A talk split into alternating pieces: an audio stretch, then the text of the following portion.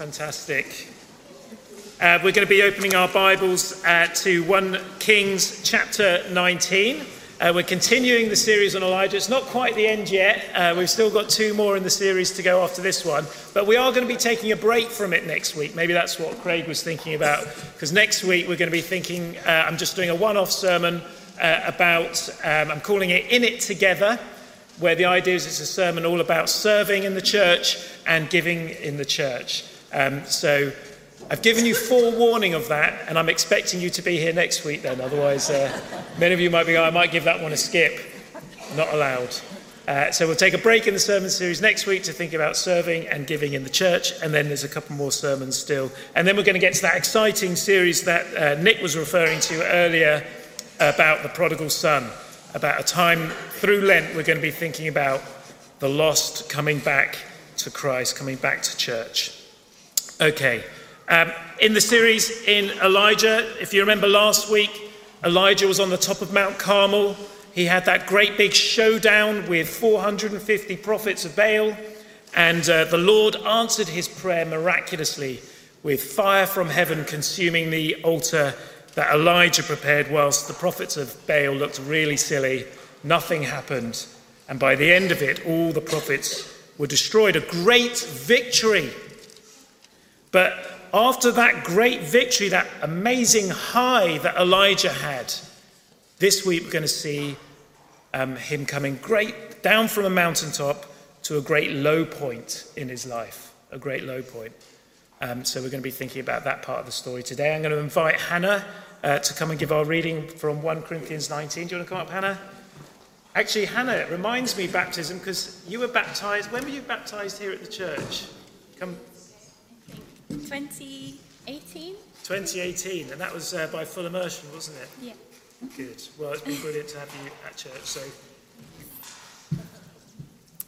Now Ahab told Jezebel everything Elijah had done and how he had killed all the prophets with the sword. So Jezebel sent a messenger to Elijah to say, May the gods deal with me, be it ever so severely, if by this time tomorrow I do not make your life like that of one of them. Elijah was afraid and ran for his life. When he came to Beersheba in Judah, he left his servant there, while he himself went a day's journey into the wilderness. He came to a broom bush, sat down under it, and prayed that he might die. I've had enough, Lord, he said. Take my life. I am no better than my ancestors. Then he lay down under the bush and fell asleep. All at once, an angel touched him and said, Get up and eat. He looked around, and there by his head was some bread baked over hot coals and a jar of water. He ate and drank and then lay down again. The angel of the Lord came back a second time and touched him and said, Get up and eat, for the journey is too much for you. So he got up and ate and drank. Strengthened by that food, he travelled forty days and forty nights until he reached Horeb, the mountain of God. There he went into a cave and spent the night. This is the word of the Lord. Thanks be to God. Thanks be to God. Shall we uh, bow our heads in prayer as we look at this passage this morning? Heavenly Father, we thank you, Lord, for your word. We thank you, Father, that through your gospel, people come to know you from every walk of life. We thank you again for the baptisms this morning, a reminder that we can all become a part of your, fellow, of your heavenly family, Lord. So as we come to your word, open our hearts and minds to hear. In Jesus' name we pray. Amen. Amen. Elijah was doing so well, wasn't he? Really well. And then we come to this moment where he encounters Jezebel, and Jezebel threatens his life, and he's filled with fear, and he runs away. He runs away. Next year in 2024, summer 2024, is the next Olympic Games, I believe, in Paris. Looking forward to that. One of my favourite events uh, in the Olympic Games is the 110 metre hurdles. Anyone like that, that event? Uh, where you see these men and women running along and there's a, a number of hurdles that they jump. And the thing that always I like about that event is you never quite know until they cross the line whether the person winning is actually going to win because they could always stumble at the last hurdle. It's always sad when you see that happen, isn't it? And it has made me think actually a little bit about Elijah's life. He's doing amazingly well in this race of life, isn't he? He's serving the Lord, going fabulously well. He's just defeated all the Baals, uh, the prophets of Baal. And just as he's arriving at the finish line, when he's going to confront Jezebel, who's the sort of leader of the baddies, if you like, he's going to have one last showdown with her. And it's almost like he stumbles at the last hurdle, right before the finish line. We're, expecting the story to go, and Elijah encounters Jezebel. The Lord does something amazing, and it's a happy ending. But we don't see that. We see Elijah almost stumbling over that last hurdle. And rather than um, bravely encountering Jezebel, the story says, verse 3, that Elijah was afraid and ran for his life. Maybe we shouldn't be surprised because Jezebel, she's probably quite a scary lady. She's the sort of queen of Israel and she's the leader of the Baal religion. And she threatens Elijah in verse 2 by saying, May the gods deal with me, be it ever so severely, if by this time tomorrow I do not make your life like that of one of them. I don't know if you've ever had a death threat before, I hope not. But what would you do if you had? Would you be afraid and run for your life like Elijah? Or would you perhaps, G'd up by the experience you had on Mount Carmel, sort of defiantly stand? I don't know. But the, the thing about this passage, though, is that it's a reminder to us all that we can stumble in life. That we might be thinking life's going really well, we're running along, jumping and leaping over hurdles, and then out of the blue, we trip up and fall. Anyone had that kind of experience in life? And maybe you just thought, oh my goodness, it's even towards the moment I thought it was going to be the best moment of my life. You trip and fall. Maybe you were afraid of something. Maybe some bad news came. Maybe you made a mistake. Maybe something wasn't going as well as you thought it was, and it turns out to be a disaster. I don't know. Maybe you were going along and you were having a really happy life and you were really joyful. But then the next moment, out of the blue, for no particular reason, you feel as low as anything. Depressed, sad, anxious, and you might not have even known why that might happen. We're going to see a little bit later that Elijah begins to feel very very low. Tripping at the last hurdle. And then we might think to ourselves sometimes, what does God think of that? I was doing really well. I was standing up for my faith in my life, and I was involved in things at church or whatever, and doing things for God in my life, and then suddenly I let Him down or I fail God in some way, or I feel like I have. What does God make of that? Is he like, ah, you were doing so well, Tom? You were going to finish the race, but you didn't. Never mind, another one bites the look for someone else. Uh, or does he tut a lot? Does God tut at us? Shouldn't feel like that, Tom. You shouldn't be low that, like that today. Shouldn't have made that mistake or that failure.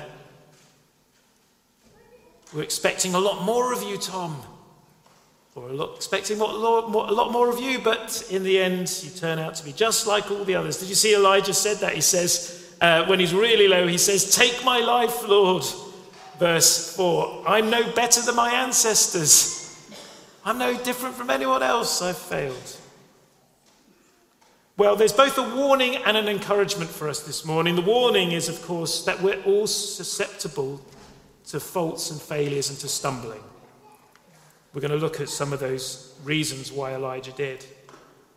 But there's also great encouragement here as well, which we're going to see. Not least, what encouraged me about this story is that Elijah is like one of the best heroes of the Bible. So if he can stumble, then it's expected that I might stumble too. Does that make sense? If one of the best people in the Bible stumbles, then surely it's okay if we do as well. And we're going to see that. Okay, so what happens to Elijah? He is, receives this death threat and he is afraid, verse 3, and he runs for his life. Now he runs away uh, to a place called Beersheba in Judah into the wilderness. Now, that's about 120 miles away from Jezebel. It's basically, Jezebel lives in the north of Israel. Um, Elijah runs to the southernmost tip of Israel. So he basically gets as far away as he possibly could from his, this threat. 120 miles. Has anyone run 120 miles recently? No wonder he was exhausted by the end of it. I don't know how quickly he did it. Maybe he did it in an afternoon. He was that scared. But he sought out the place that he thought he would be safest because he flees to the south of Judah, and Judah is a faithful nation at that time. There's a good king there. So he's looking for a safe place to run to. How many of us do that in our lives when you're feeling under threat or you're feeling embarrassed about something or you've let or you've failed in life? What's your safe place that you run to? Mine is normally under the duvet in my bedroom with the curtains closed and I don't answer the doorbell when I turn my phone off. That's my safe place. It's not 120 miles away, it's just over there. but metaphorically, it's 120 miles away in my safe place. Where's yours? Perhaps sometimes you think, I'm just going to get on a plane and fly to the Mediterranean or something. Maybe your safe place is not even a place, it's a state of mind, escapism in some way. Maybe it's to self medicate. Maybe it's to seek comfort in the arms of someone perhaps not helpful for you. We all have those places we run to, these places we think we're safe. And I'm not making a judgment about that. We do that, don't we? But what we're going to see here is in Elijah running away and finding this safe place for him, he finds himself in a very, very low place, a very depressed place. And again, I just want to say at the beginning of this, uh, thinking through this story, that sometimes Christians can feel like they shouldn't ever get depressed in their lives or have low times. And then when they do come, we feel like we've let God down. We're going to see in this story that, do you know what? It's okay to be in a low place. Even Christians get depressed for very good reasons, or even some inexplicable reasons. We do. And we're going to see that the Lord does not judge here. He doesn't judge Elijah. So I just want to say that straight away. Nothing strange might be happening to you if you are feeling low this morning. It's part of our natural condition as fallen human beings from time to time. So we're going to see, though, how Elijah gets into uh, this position.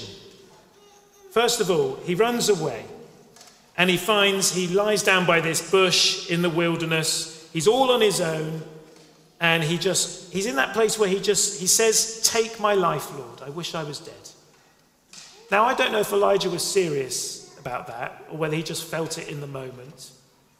Oh Lord, I've had enough. It's too much. Can't cope anymore with life. I can't see myself getting through another day. It's over. I'm finished. I wish I was dead. I don't know if he would have thought like that a few days later after the end of the story. Probably not. But maybe all of us can resonate slightly with that kind of feeling. He's tired He's tired. So here's, let's just think of a few reasons why he might be down for a moment. First of all, because of fatigue. He has just been through one of the most exhausting, climactic moments of his life when he confronted the prophets of Baal on Mount Carmel. Can you imagine the amount of emotional energy he expended in that few days of his life? Exhausting. He was then so pumped up that he ran 20 miles to then go and confront Jezebel. And by the end of that point, he was tired. I just want to remind us this morning that sometimes, as people, we can hit low times in our lives because we're tired. I don't think we were made to just keep going in the busyness of life without finding times when we can rest. Just a warning for us that if you're going at 100 miles an hour and you're doing all sorts of things for the Lord and your family and work and all these things, just be careful. Because times of temptation, times of fatigue can lead to us stumbling. He also feels lonely. Now that's interesting because in verse 10, we didn't have it read, Elijah says these words to the Lord, verse 10. He says, I've been very zealous for the Lord God Almighty. The Israelites have rejected your covenant, torn down your altars, and put your prophets to death with the sword. I'm the only one left. And now they're trying to kill me too. You see, what's interesting about this is Elijah has actually gone out of his way to make sure he is alone. Did you see that? He's gone to his safe place all on his own, and now he says, I'm on my own. Have you ever been in that situation where you say, I'm so alone in life, and then you forget to realize that you put the duvet over your head and close the door and shut everyone out. When we hit low places, we deliberately push people away, don't we? And we can feel in that place of like, I'm on my own. No one understands what I'm going through. No one really cares. There's no one I can talk to, no one who's there for me. And partly that's because I've pushed everyone away. Because Elijah isn't the only one, actually. The Lord reminds him there's 7,000 other faithful believers in Israel. You just never sought them out, Elijah. You never went to them. I'm sure there's a lesson in there somewhere. I know at that time when we're feeling low, we don't want company, do we? But maybe that's a reminder to us Christian brothers and sisters as a church family when we see people low, maybe we try and reach out to them because they may not reach out to you. Fellowship, company, godly friendship. And we're going to see that's just what Elijah needs in a moment or two. He became afraid. Now that's interesting because Elijah has just confronted 450 people who could have taken his life and he wasn't afraid. And suddenly he meets Jezebel and he was afraid. What happened? Well, the verse tells us in verse 3 that Elijah was afraid when he confronted Jezebel and ran for his life. The actual word there is that Elijah saw. He saw Jezebel, he saw the threat, he looked at it and was suddenly afraid. Many commentators of the Bible make this point at this point. They say that sometimes when we're looking at life's threats directly, rather than looking at the Lord, looking up at Him, we start to feel afraid. Have you ever felt that? The more you think about the problem or see the threat and take your eyes off the goodness of God, that's when we can become begin to be afraid. Happens all the time in the Bible.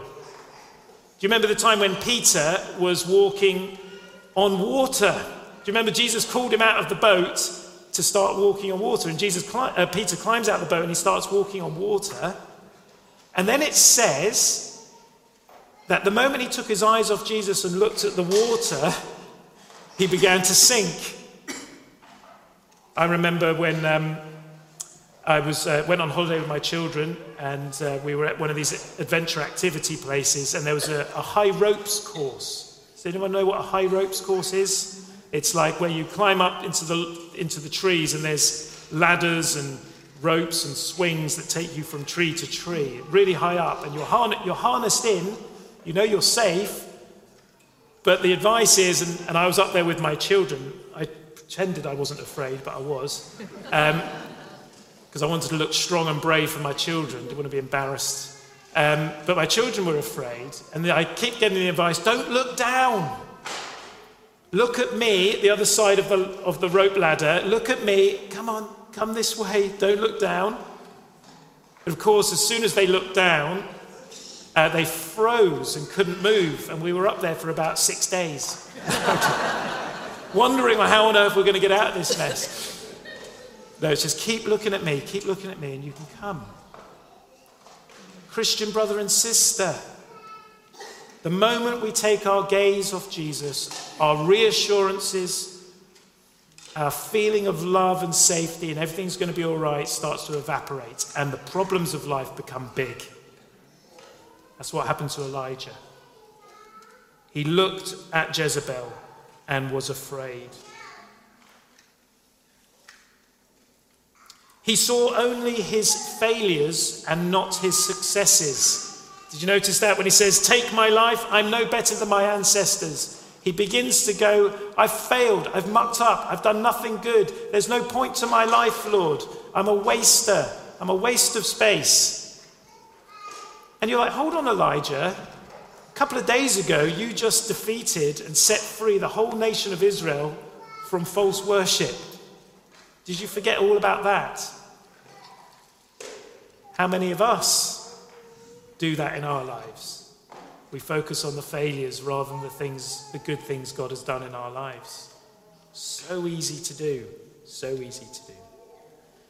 Now, Elijah, interestingly, from this moment on in his life, he never sees the final defeat of Jezebel and the prophets of Baal. It's not until after his life has ended and he's been taken back to heaven that God finally defeats Jezebel and the enemies of God. We need to remember that in our lives, even if you've done lots of great things for God, and even if you stumble at the last bit and the end of your life is basically just flat on the floor making mistakes, the bigger picture is that God might just take on the baton, take the work you've done, and achieve great things from the things you have started but never got to see finished. As humans, we want to see our lives end on a great victory, and everything we've done is ni- nicely wrapped in a bow. Done, complete, success, legacy. Might not be that way. Might be the end of your life. It said, Tom did really well, then mucked up, and that's the end. You see that with Peter. Do you remember Peter? Denies Jesus three times, completely stumbles at the end hurdle. Do you remember Moses? He does an amazing victories for God, leads the people out of the Red Sea, leads them through the wilderness, and he's just about to get to the promised land, and he stumbles at the last hurdle and doesn't make it in. Literally trips over the line just before it. How sad and tragic, but it's not. God had a bigger plan. God used what these people did for great good then finally, Elijah felt sorry for himself, verse 10. I've been very zealous for the Lord, he says.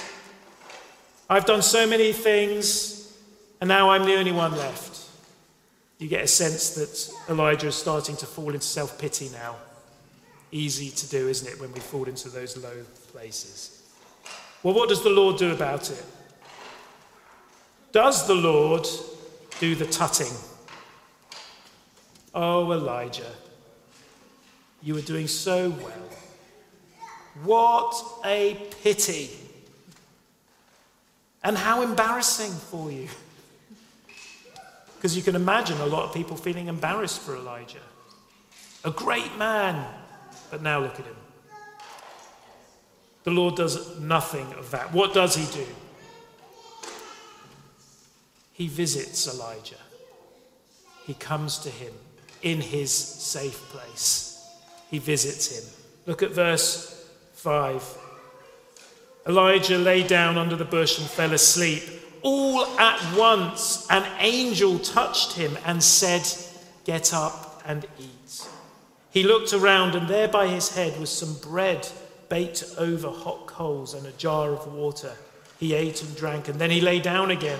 Verse 7 The angel of the Lord, just to pause there, the angel of the Lord, many, many Christian commentators comment on that being an appearance of Christ in the Old Testament. Angel just meaning messenger, the one sent by the Lord, not meaning a created angel, but Christ himself. Many people think that. Verse 7 The angel of the Lord came back a second time and touched him and said, Get up and eat, for the journey is too much for you. In all of Elijah's life, so far, it has never said that an angel came to him or the Lord came to visit him. He's had ravens feed him. He's seen miracles of oil and flour reproducing. He's seen fire come down from heaven. But thus far, it's never said that the Lord or an angel came and ministered to him, except when he's hit the lowest points of his life. Isn't that interesting? The psalmist says, The Lord is close to the downcast. When God sees that you're in a low place, he does not tut or roll his eyes. It's in those times he wants to come and minister to you. He doesn't even lecture Elijah, he makes him a meal. And he watches over him while he sleeps. And when Elijah wakes up all tired, he's there, ready to help him, strengthen him. That's really good friendship, isn't it? That's really good pastoral care. We all know that when someone's low, the last thing you should do is say, pull your, pull your socks up or give advice that says, do this and you should be better. Sometimes just being with someone that's low, make them a meal, go for a walk with them. The Lord does that for Elijah. How wonderful! How wonderful. He doesn't lecture him or tell him off. His love for Elijah is unchanging. It was the same as when he was being a hero on Mount Carmel. The Lord's love for him was great then, and the Lord's love for him is great now. He grants him hospitality and rest. And then, what I love about this story, look at the end. He says, verse 8 So he got up and ate and drank. Strengthened by that food, he traveled for 40 days and 40 nights until he reached Horeb, the mountain of God. So, what the Lord does is he doesn't say to Elijah, Right, you've had one day's rest, let's get back into the fight. He doesn't say you've had two, you've had a weekend off, get back into it. He gives him 40 days and 40 nights to go on a nice stroll through the wilderness to arrive at the mountain of God, where he would have even another encounter with the Lord. How good is that? Have you recently taken time, friends, to be with the Lord? I'm not talking about 40 days and 40 nights on a beach. That would be nice, actually. I'm talking about 40 days, 40 nights, or whatever it means to be with the Lord. To slow things down a bit. To take those moments, to go for a walk in the woods with your Saviour. Great things happen when you go for a walk with the Lord. Think about the road to Damascus for Paul the Apostle. Think about the road to Emmaus for the disciples of Jesus. Think about the times that the apostles would have walked all around Israel with Jesus. Take that quality time to be with him. And at those times, you will have great encounter. When we stumble, the Lord dusts us down and he does set us back on our feet. He does minister to us, he does pastor to us. He is gentle with us and he is patient. He never says, Never mind, you didn't cross the line, that's it. You might hit that last hurdle as you're leaping over it, trip and fall. Everyone laughs and jeers, and you look an idiot. But then Jesus will come and he will pick you up and he will carry you across the last line, even if you've run out of all energy and steam. He will just pick you up and carry you across the line. You will finish the race if you walk with Jesus. Elijah perhaps learnt the most important lesson of his life. And from then on in, he becomes a great discipler. He raises up many more for the Lord. When he thought he was alone, the rest of his life is going to be used for raising up new people for Christ. And we're going to see that in the next two weeks or so. But for now, let's pray.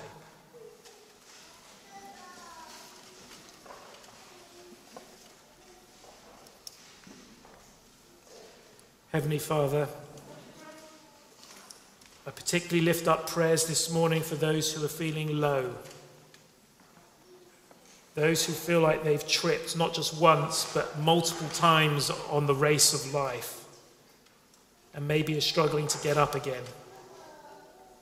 Or maybe struggling with fears that you no longer love them, no longer there for them, disappointed, failed, rejected, all those terrible, dark thoughts that come in. Maybe we're feeling sorry for ourselves. Maybe we're feeling alone. Maybe we are hiding under the duvet. But Lord Jesus, have mercy. Come and visit us. Come and visit all those in that place. May you sustain those people by the word and the bread of life and the river of life, the water that comes from heaven.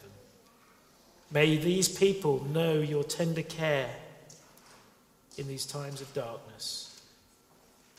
And then, Lord, may you lead us, whatever that next phase is, whatever it means to walk with you for a while until we're restored. May we take that time to be with Christ and to remember his goodness. We ask in Jesus' name.